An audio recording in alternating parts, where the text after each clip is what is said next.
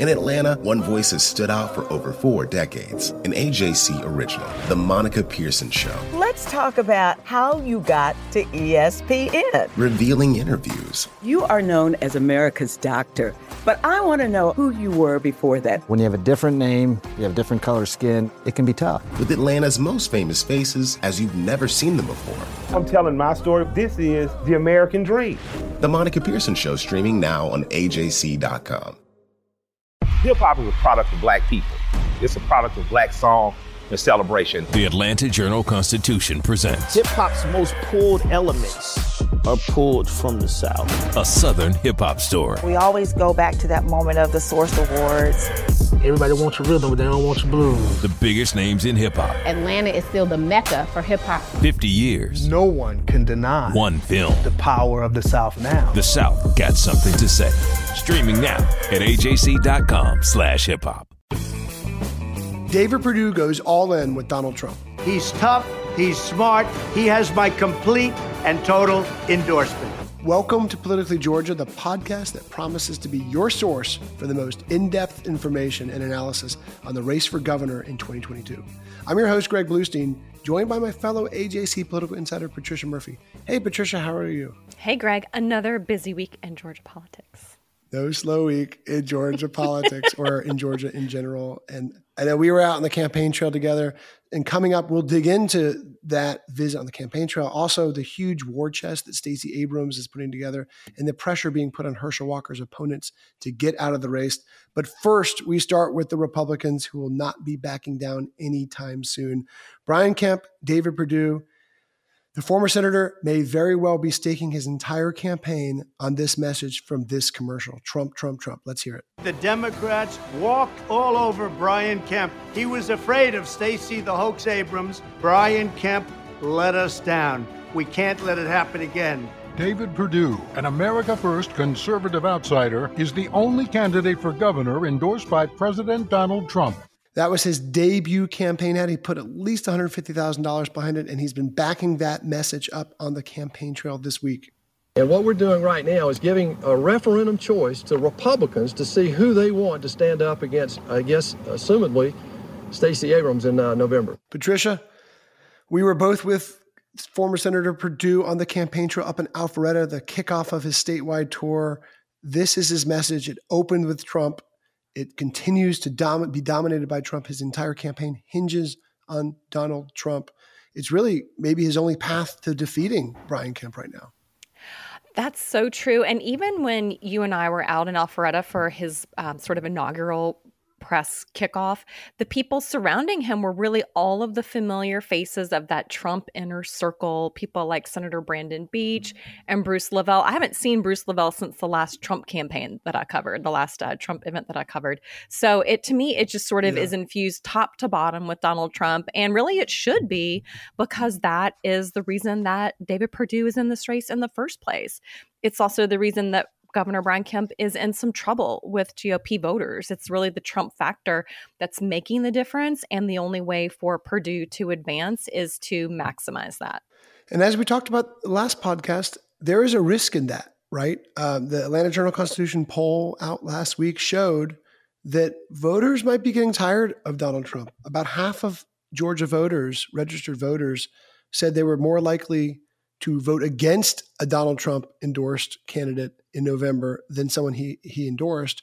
And a small number, a smallish number of Republicans, about 40-ish percent, said that they were more likely to vote for a Donald Trump back candidate. So his his job here is to boost that number up and really emphasize Trump, Trump, Trump, Trump, Trump overall. And we've seen that with his opening, not just with this campaign ad, but all of his opening gambits, all of his opening maneuvering surrounding uh, the lies about election fraud. Yeah, and it really is um, the classic Donald Trump can't win without him, maybe can't win with him. Georgia is that perfect state where you've got to have uh, the Trump voters on your side to really reliably get out of a Republican primary.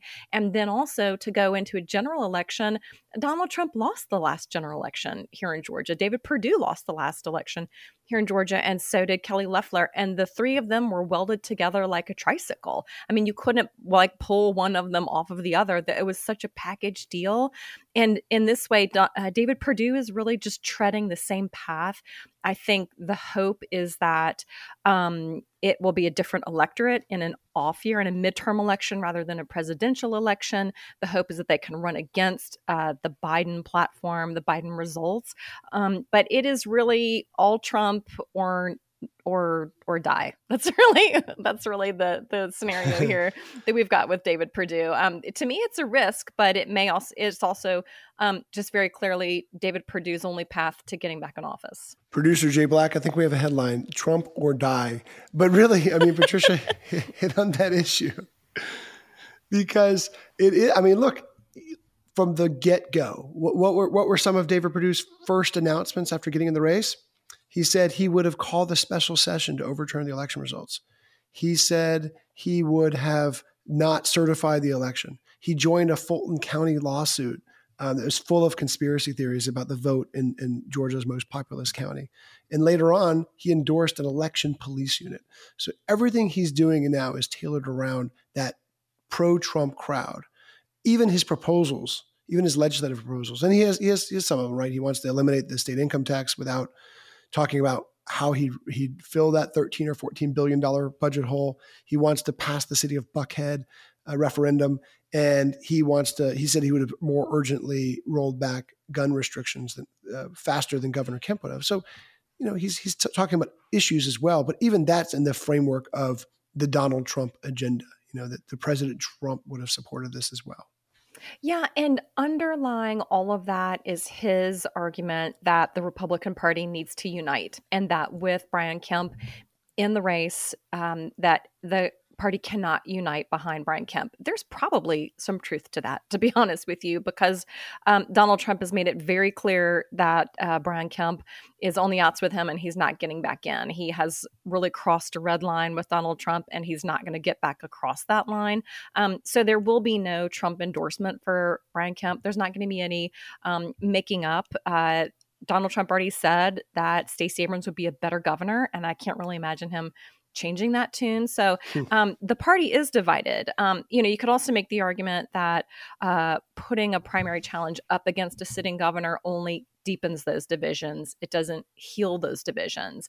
And that's really going to be the challenge for David Perdue going forward. Not only to say, yes, the party's divided. Yeah, that's true. We all see that. We all read your stories, Craig. I was going to say, we all read the newspaper. We know what's going on with this party, but what's the way to unite it? This party does not have the option to leave voters at home on election day in November. That's how they lost the last time around. And uh, they've just got to get the enthusiasm up. But if you've got Donald Trump, out there bashing the guy at the top of the ticket, that's going to be really, really hard.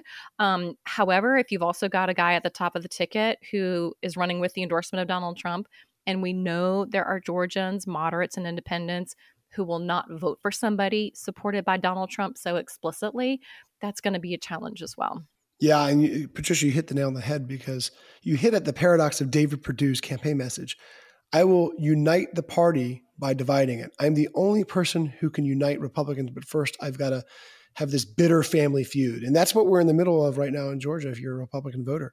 You're in the middle of this bitter, bitter battle. And if you ask Governor Kemp, he will not say a single bad word about Donald Trump. You'll never hear him criticize the former president. You won't hear him say anything, uh, even around his his closest allies, really, even privately. I, I haven't heard of any stories of him bashing the former president.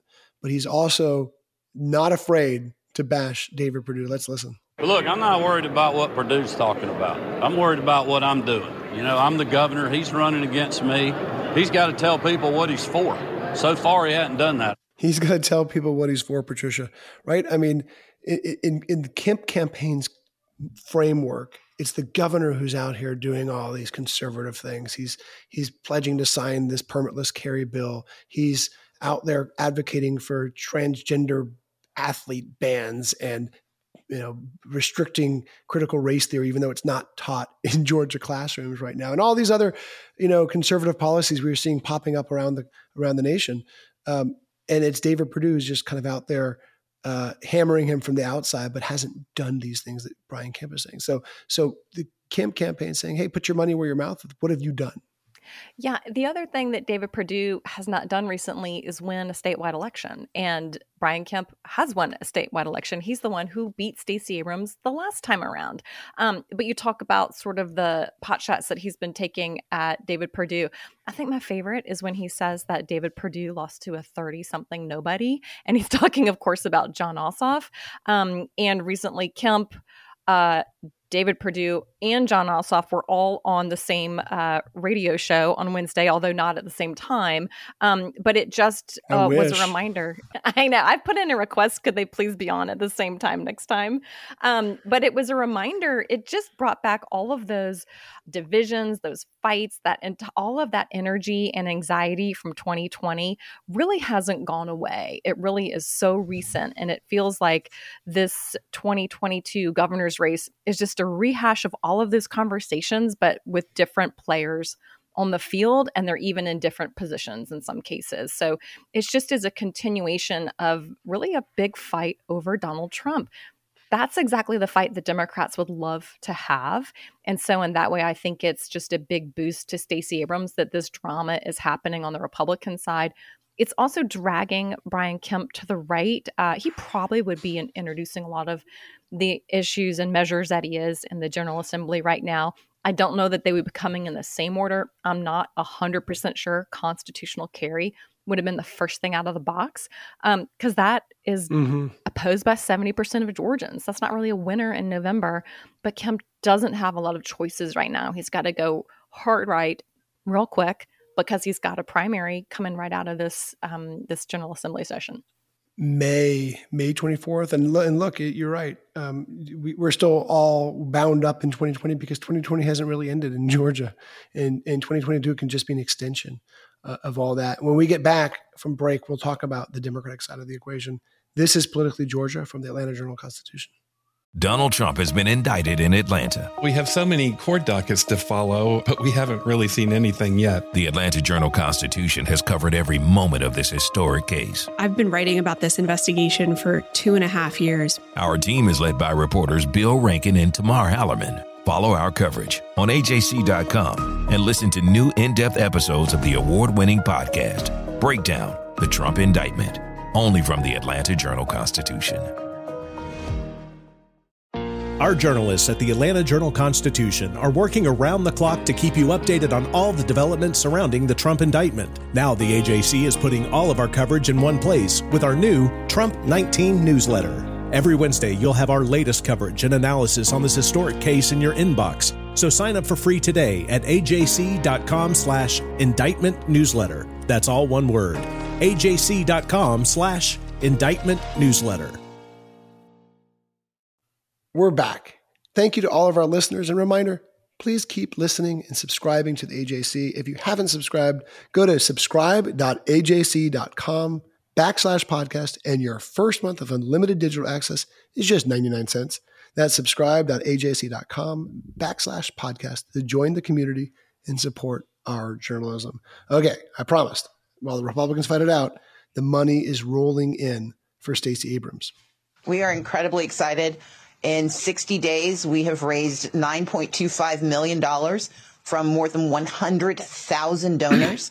we will parse the numbers out over the next few days, but we are excited about the mix of folks who are giving, especially the Georgians who are invested in this campaign. That is from MSNBC. And Patricia, that is a huge number 100,000 plus donors, $9.25 million in just two months. And to put that in context for you, uh, Brian Kemp raised what was it about seven seven and a half seven ish million dollars over six months. He's an incumbent sitting governor. Stacey Abrams gets in the race in December and already has raised outraised him. Um, another sign of the enormous Democratic fundraising power that both her and Raphael Warnock, who has a $23 million war chest right now, both of them have just become these fundraising powerhouses. And, you know, I get that political journalism tends to focus a lot on money and, and, and things like that because it's one of the few metrics we have to measure a campaign by uh, until voting, of course. But you know, money is going to be important in this race because not only is she going up against an incumbent governor or a former state uh, U.S. senator if it's David Perdue, but also uh, this is the first year pending a judge's decision that Brian Kemp and others uh, can can raise unlimited money using something called a leadership committee that gives him this huge financial advantage. A judge might well strike that down, but right now Governor Kemp has this huge fundraising advantage and ability to raise unlimited contributions that he can pour into the race to either attack David Perdue or Stacey Abrams or just tout himself. Yeah, it just kind of feels like an arms race. You know, uh, it is such a high profile race for governor. There aren't as many other high profile races around the country. This has gotten off to such an early start. And these two are and have been made famous. Um, Stacey Abrams, I have said in the past, you know, since 2018, she lost her race but she went on to raise $100 million with Fair Fight. And she really became kind of the political Oprah in the universe. She was so incredibly well known and famous. She was on the cover of Marie Claire. She was in women's magazine. She was, um, eh, she won. Did she win an Oscar? Did, what, what, were all of the awards that she won? She sort of she was uh, she was Oscar nominated. Yes, um, and was nominated for the Nobel Peace Prize. She has just reached a level of celebrity that is really hard. I think to understand from Atlanta, but to see the incredible amount of attention she gets outside of Atlanta and how positive that coverage has been because she's not been a candidate. She's really been fighting for voting rights, um, which is an issue that a lot of people get behind. She's also widely credited with winning Georgia for the Democrats and therefore flipping the Senate for the Democrats. So she's just this celebrated political figure kind of plus plus because there's a personality piece of it that goes with that as well. And that is translated to just a huge amount of money, a lot from Georgians, but a lot also from outside of the state. And um, the reason it's so important for Georgians is not just um, as Georgia Democrats, rather, it's not just, wow, look at all the money she raised the way she spends her money, I think, is really important as well, rather than running a campaign that relies heavily on ads and goes up on the airwaves with ads about Stacey Abrams, she really has invested a lot of that money in the past in the ground game for Democrats, in turnout, in voter education, eh, voter registration, and that is good for every Democrat on the ticket, not just for Stacey Abrams at the top of the ticket. So that huge number at the top to me is sort of a down payment on the Democrats below her on the ticket as well. Yeah, that's a very good point. And and I think Georgians in general just have to use, get used to the fact that our politicians are national figures now, Republican and Democrat. The last two election cycles, 18 and 20, kind of cemented that, right? Uh, Brian Kemp's name recognition goes far beyond Georgia, and Stacey Abrams is this nationally known Democratic, you know, icon to, to some, right? Um, and so, and you see that in with, with this fundraising um, you know, a, a, majority of both Stacey Abrams and Senator Warnock's fundraising will, will be coming from out of the state. Um, that used to be this big, huge attack line for Republicans, but these days Republicans are, are, are raising a lot of money from out of the state too, because Georgia has become such an important battleground and and Patricia Stacey Abrams is ready to use this money. I mean, she's only had one in person event. She's had a lot of TV appearances and done a lot of interviews and done a lot of remote events, but she hasn't really revved up her campaign. That's why that's why Democrats aren't that worried about the AJC numbers in the poll last week that showed her trailing uh, Brian Kemp in a hypothetical head-to-head matchup. You know, she she still hasn't kickstarted her campaign, and even she mentioned that on that same MSNBC show. She said, "We're just getting going here in Georgia." Uh, that's a great point because we see Brian Kemp all the time, every day. Obviously, we see him down at the state capitol a whole lot, but he's around the state a lot. He is making announcements a lot. He is um, front and center in a lot of statewide initiatives, particularly um, on COVID and COVID measures.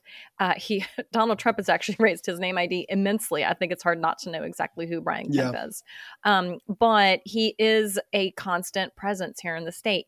You cannot say the same thing about Stacey Abrams. In fact, she has been criticized for not being a constant presence in the state presence in the state. So the fact that she is right up there with Kemp, a sitting governor, um, after really not spending a whole lot of time making herself seen in Georgia, um, I think speaks to a really high floor for her numbers, which is probably just about where she wants to be.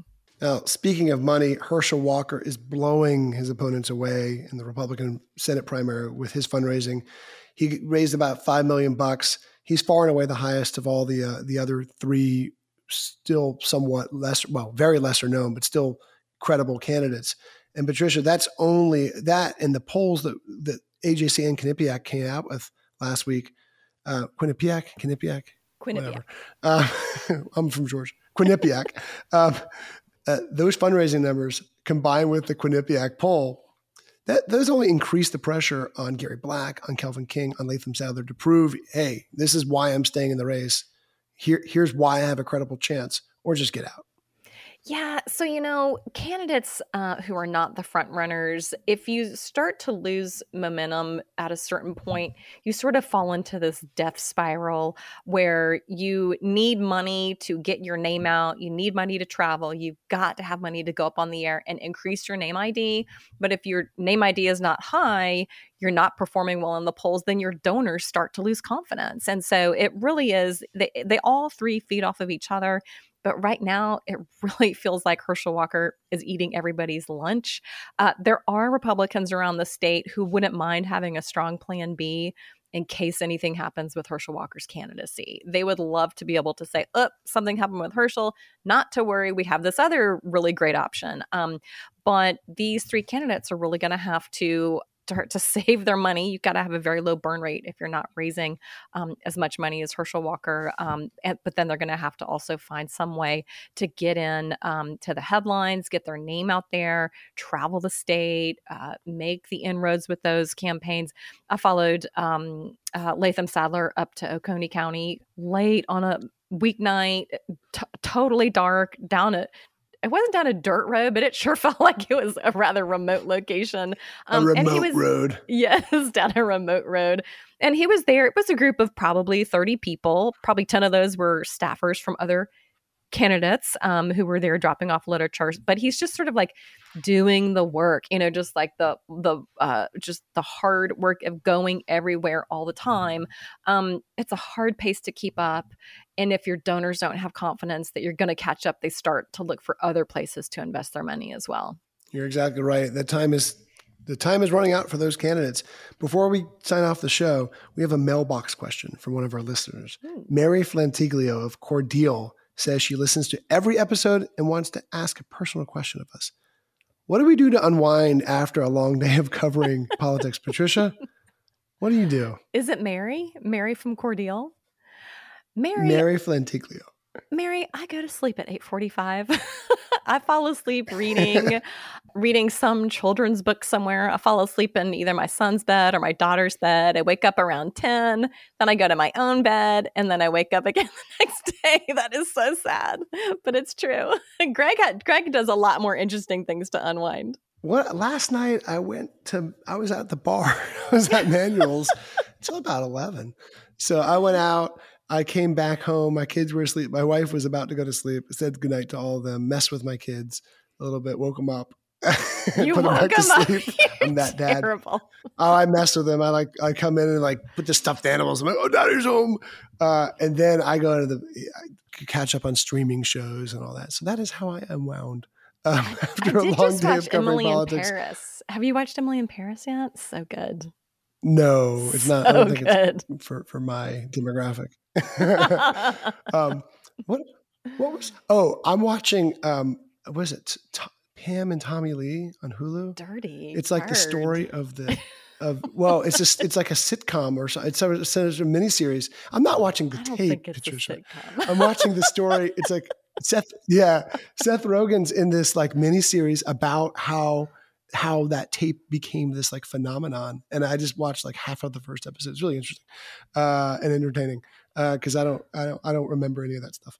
But if you're looking for other things to watch or listen to this weekend, the AJC Podcast Network has you covered. If you missed it earlier this week, AJC's senior reporter, Tamar Hallerman, joined us to discuss Fulton County's legal case against Donald Trump. And check out AJC.com because she has a follow up on that with a exclusive interview with Fulton County District Attorney Fani Willis. Hawks beat reporter Sarah Spencer's podcast, The Hawks Report, is now on twice a week. It's very popular in Europe. So be sure to catch Thursday's featured guest, Kevin Huerter, They are not undefeated anymore un- since her podcast began, but they still have what, like a seven and one record. So they're doing just fine. Well, to be fair, they, they are still undefeated when Trae Young plays since the podcast started. Ah. And we don't know what the record's going to be since we've gone to twice a week. So And can I we're- we're- can I plug that podcast? I do not care about basketball a- at all. Um, but I actually listened to the podcast because I heard Sarah was so great. And Sarah is so great. So I recommend that podcast. I continue to listen because she's awesome. She is a superstar. And over on the Bowtie Chronicles, D. Orlando Ledbetter, D. Led, looks at what the Falcons are looking for doing the Senior Bowl, not the Super Bowl, but the Senior Bowl. Please rate, review, follow, share, and subscribe. We will see you next week on Politically Georgia from the Atlanta Journal Constitution.